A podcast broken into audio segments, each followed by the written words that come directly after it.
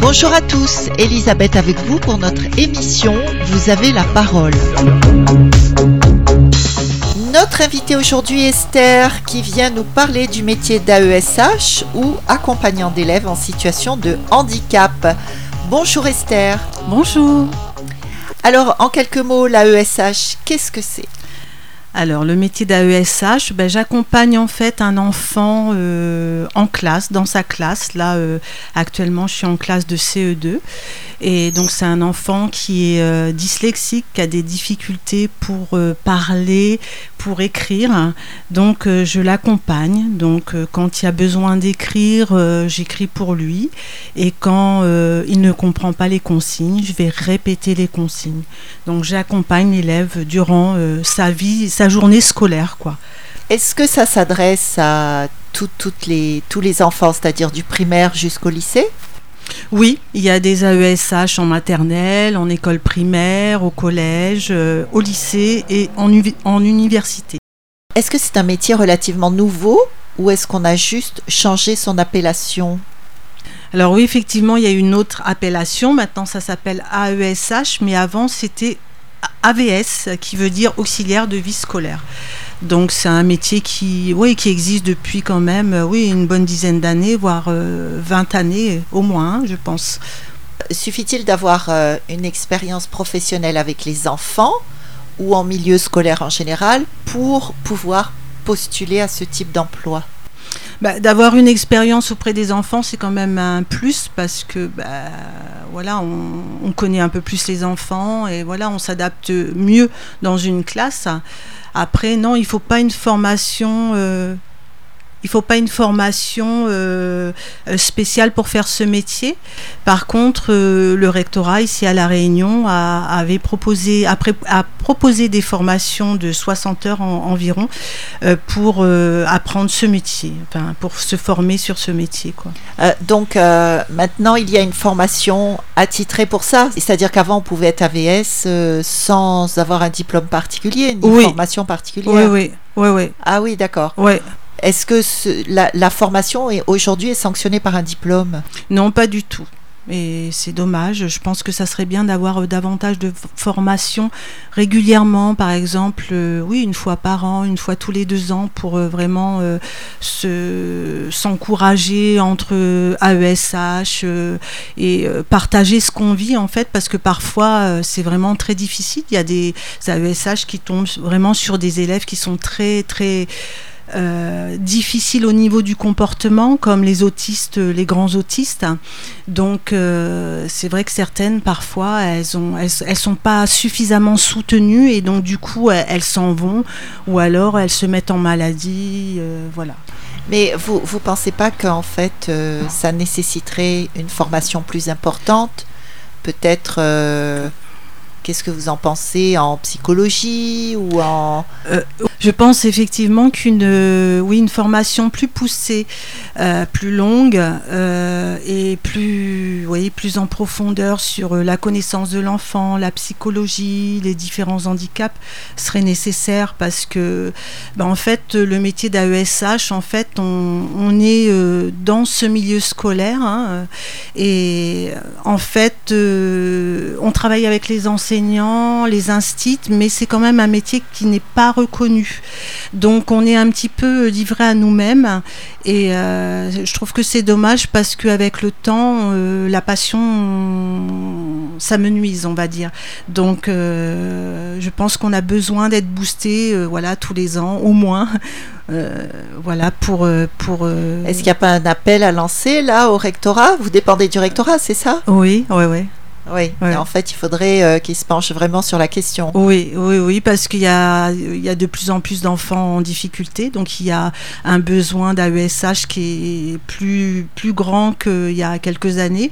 Et donc, euh, je pense que ça serait important de, de vraiment pousser, avoir des formations plus poussées sur la connaissance de l'enfant, comment réagir face à un comportement très difficile, euh, comment être dans la classe, etc. Et peut-être permettre d'être plus reconnu dans le milieu euh, éducatif, non? Il n'y a pas une histoire comme ça aussi du fait que vous n'êtes pas forcément gradé, on va dire?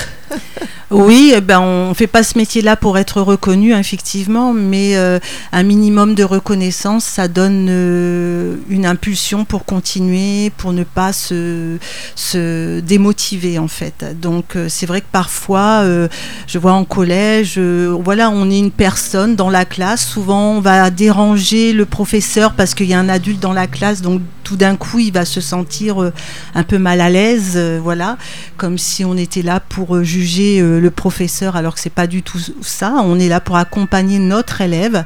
Donc euh, il y a ce côté-là qui est un peu gênant. Et puis ben, c'est comme c'est un métier qui n'a pas vraiment besoin de faire des études comme celui d'un site ou de professeur. Donc c'est quand même assez mal vu et je trouve que c'est dommage parce que je pense que euh, les professeurs euh, devraient prendre conscience que si on n'était pas là, ils auraient deux fois ou trois fois plus de travail. Donc ouais, peut-être lancer un petit message pour dire que ben, l'AESH, elle n'est pas là pour évaluer le professeur ou l'instituteur, mais elle est là pour accompagner un élève et elle fait son métier, voilà, tout simplement. Radio Sud Plus, Radio Sud Plus, la sensation. Et tout à l'heure, vous disiez euh, qu'il y avait plus d'enfants en difficulté. Vous pensez que c'est dû à quoi? Alors moi personnellement, je pense que c'est dû à, l'ère des tablettes, euh, des jeux vidéo, Internet, euh, voilà. Les enfants, même euh, en école primaire, chaque jour, ils, sont sur la tablette, sur les jeux vidéo, au moins 2, 3 heures, voire 4 heures par jour.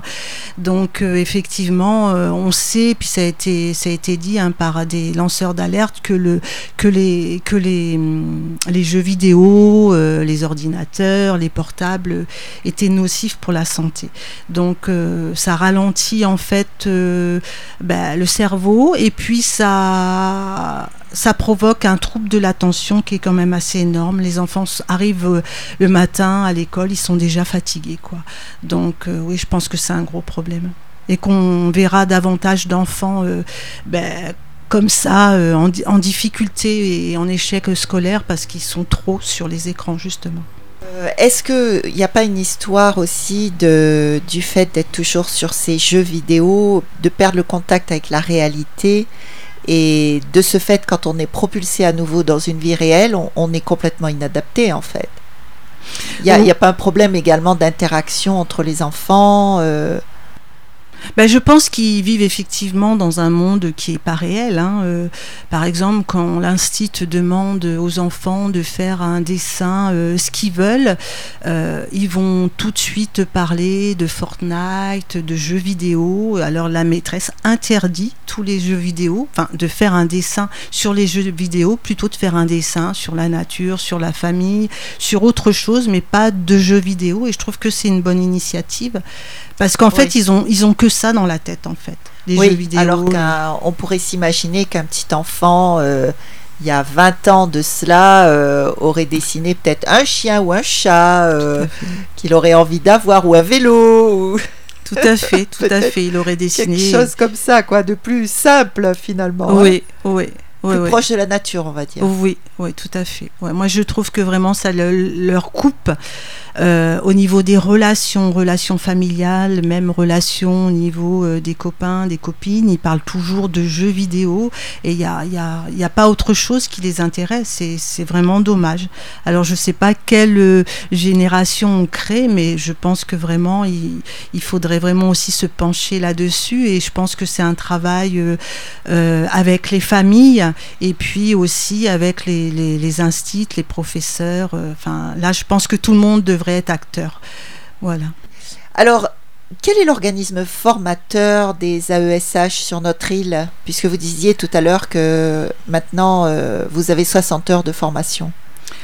Alors c'est pas un organisme, ce sont euh, des formateurs qui viennent euh, nous former dans. Alors moi j'ai été formée à Terre Sainte, au collège de Terre Sainte.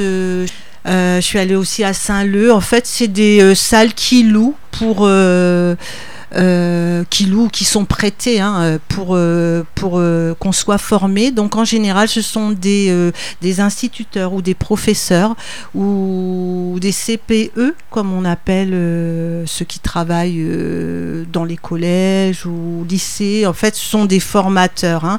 mais ils, ils, travaillent dans l'enseignement tous, donc ils connaissent, ils savent de quoi ils parlent, voilà. Et, ces formations sont fournies par qui? Le rectorat?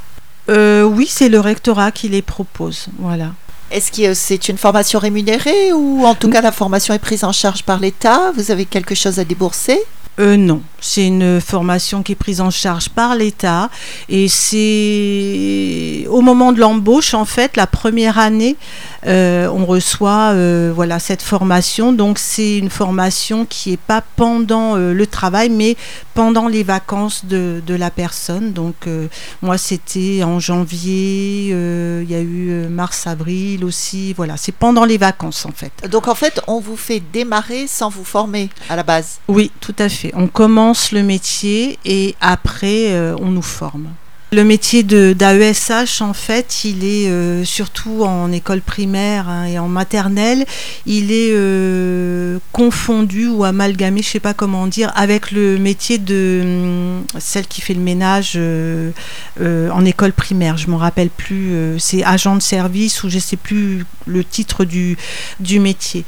Donc, c'est pour ça aussi que c'est pas reconnu. Donc, souvent, l'élève va t'appeler, va va, nous appeler Tati. Et maintenant, en fait, on interdit aux enfants d'appeler l'AESH Tati et plutôt de l'appeler par son prénom pour justement pas faire ce, ce mélange. Il y a un mélange entre les deux, les deux métiers. Oui, pour que l'enfant réalise bien que c'est autre chose. C'est autre chose, oui, oui, oui. Alors, euh, Esther, euh, vous qui pratiquez ce métier depuis un certain temps maintenant, qu'est-ce que vous diriez euh, Quelles sont les qualités essentielles pour être, euh, pour travailler comme ça avec euh, les enfants handicapés? Ben, il faut beaucoup de compassion, beaucoup de patience hein, hein, pour faire ce métier. C'est vrai qu'on n'a pas du résultat tout de suite. Euh, c'est avec le temps, donc c'est pour ça qu'il faut beaucoup de persévérance, de patience, euh, d'humilité aussi, parce que ben, on n'est pas euh, des dieux, je, dis ça comme ça, et que l'enfant qui est à côté de nous, on doit le, se mettre aussi à son niveau et ne pas se dire parce qu'on est une grande personne, un adulte, on est au-dessus de lui. C'est dans ce sens-là que je dis qu'il faut beaucoup d'humilité et puis de la douceur et de l'amour pour euh, l'enfant qu'on accompagne. Oui. oui, certainement de la douceur parce que si l'enfant est déjà euh, a déjà des problèmes pour euh, se concentrer ou pour apprendre, c'est sûr que c'est pas en criant que on va l'amener à quelque chose. Tout à fait, tout à fait. Radio Sud Plus, Radio Sud Plus, la sensation. Alors, lorsque vous êtes titulaire d'un poste comme ça, est-ce que vous êtes aujourd'hui considéré comme membre à part euh, ou membre à part entière de l'équipe éducative de l'école où vous exercez euh, alors moi je ne suis pas en CDI encore, je suis toujours en contrat CDD. Et euh, oui, on, normalement on fait partie euh, on fait partie de l'équipe éducative.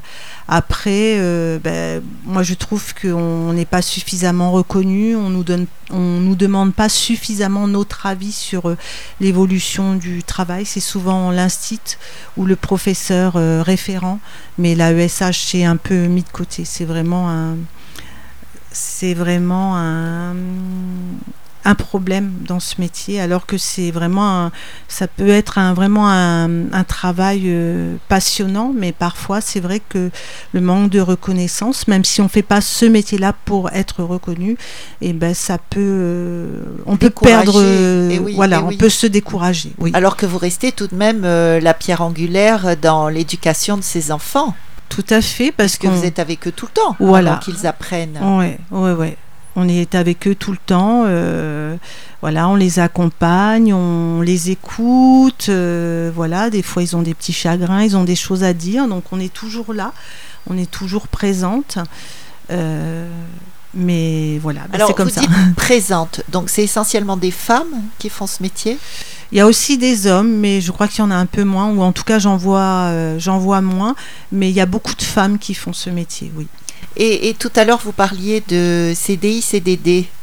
Mm. Alors, euh, vous n'êtes pas automatiquement en CDI, euh, vous n'êtes pas fonctionnaire de l'éducation nationale? Non, non, pas encore. C'est-à-dire, euh, quand, quand Ah, vous... Expliquez-nous un peu. Alors avant de, venir, avant de devenir fonctionnaire de l'éducation nationale, on a deux, deux contrats de trois ans. Euh, et après chaque période de trois ans, on a un entretien. Et euh, cet entretien, s'il est euh, positif, euh, amène à une autre période, un- une autre période de trois ans, un contrat CDD de trois ans. Et après cela, il y a encore un entretien. Et s'il est positif, là, il y a un CDI en vue. Euh, C'est-à-dire que vous avez deux fois trois ans Tout à en fait. CDD, Oui, et si c'est positif, vous aboutissez à un CDI. tout à fait. Et là, en CDI, vous êtes considéré comme fonctionnaire de l'éducation nationale? Après, oui, je pense, oui. Et d'ailleurs, pendant vos, ce que je voulais vous demander, pendant les, les deux contrats de trois ans en CDD, Hmm. euh, êtes-vous toujours dans la même école? Non, ça peut changer hein, d'une année à l'autre. hein, euh, Ah, d'une année à l'autre, ça peut changer. Oui, oui, oui. Parce qu'il y a, y a des nouvelles. euh, hmm, il y a une nouvelle réforme qui s'appelle le PIAL. Et euh, donc, on peut euh, s'occuper d'un élève, par exemple, euh, qui est en CP jusqu'en CM2 dans la même classe, dans la même école, pardon. Mais euh, si euh, l'élève, euh, au bout du, enfin, du, du CE1, du CE2, doit partir dans une autre école ou doit déménager, je peux changer, on peut changer de de d'école, euh, donc ça, je peux être euh, Ah oui. transféré en collège ou en lycée. D'accord. ou- Donc là, en fait, quand vous changez de- d'établissement scolaire, c'est à votre demande finalement pour suivre le même élève, c'est ça? Euh, Ou ça oui. peut arriver simplement parce que le rectorat en a décidé ainsi? Oui, parce que oui, le, le coordinateur AESH en a décidé ainsi. Oui. Donc oui. en fait, vous ne suivez pas forcément le même élève. Euh, imaginons, vous démarrez avec un enfant euh, en maternelle. Vous ne serez pas forcément la même personne qui va le suivre pendant toute, toute sa période de primaire. Oui, non, pas forcément. Pas non. forcément. Pas forcément, non. Mais non. ça peut arriver. Ça peut arriver, ça peut arriver, et tant mieux, parce que bah, si euh, l'élève s'entend bien avec son AESH, c'est c'est très bien, ils se connaissent. Oui, ce qui peut être aussi un calvaire pour l'enfant s'il ne s'entend pas bien avec son AESH. Tout à fait. Mais Mm. en même temps, euh, si l'enfant, euh, imaginons l'enfant est Mm. avec son AESH pendant toute sa scolarité primaire, AESH avec laquelle il s'entend très bien, Mm. Euh, est-ce que vous pensez que quelque part c'est pas un handicap quand après il va, il va se retrouver euh, en collège avec un autre AESH est-ce que ce serait pas un problème, genre il a quitté sa maman quelque part sur le tard et qu'il a beaucoup de mal à s'adapter à, sa nouvelle vie euh, indépendante entre guillemets Je pense que ça dépend de la personnalité de l'enfant. Euh, ça peut être à double tranchant, effectivement. Ça peut parce que quand on se connaît bien comme ça, et ben après, on a presque plus besoin de se parler. Enfin, il y a des habitudes qui se créent et tout. Alors pour l'enfant euh, qui est en école euh, primaire, il ben, faut, faut euh, mettre en avant toutes les, relations. Alors le changement de, personne, le changement d'adulte, ça peut être aussi positif pour l'enfant, pour son évolution. Donc euh, je pense que ça dépend vraiment de la personnalité de l'enfant. Mm. Et est-ce qu'une euh, AESH peut être changée suite à la plainte d'un parent parce que l'enfant justement n'apprécie pas l'AESH en question? Euh, oui, je pense que c'est possible. Oui, c'est Est-ce que vous n'êtes pas obligé de finir un contrat avant que ce soit changé ou vous- il arrive que vous soyez changé tout de suite? Bah, finalement, le contrat euh, pour l'AESH, il va pas être changé, mais l'AESH peut changer d'élève, peut changer d'école, mais, mais toujours, être toujours en contrat. Vous voyez ce que je veux dire? D'accord, sans, sans que l'enfant ait besoin de terminer, euh, par exemple, vous avez un enfant en CE1, euh, il y a un problème euh, entre l'enfant et l'AESH, l'AESH peut être transféré ailleurs au cours de la scolarité du E CE1. Oui, je pense que c'est possible. hein.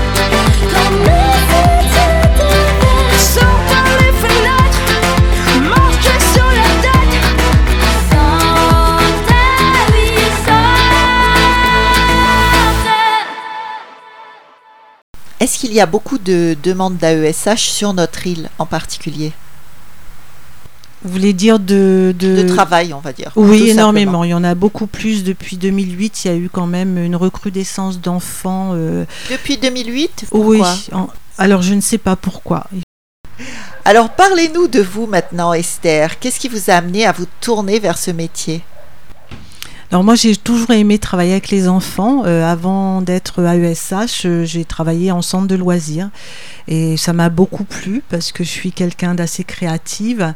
Donc euh, voilà, on faisait pas mal d'activités avec les enfants, pas mal de sorties et j'aimais cette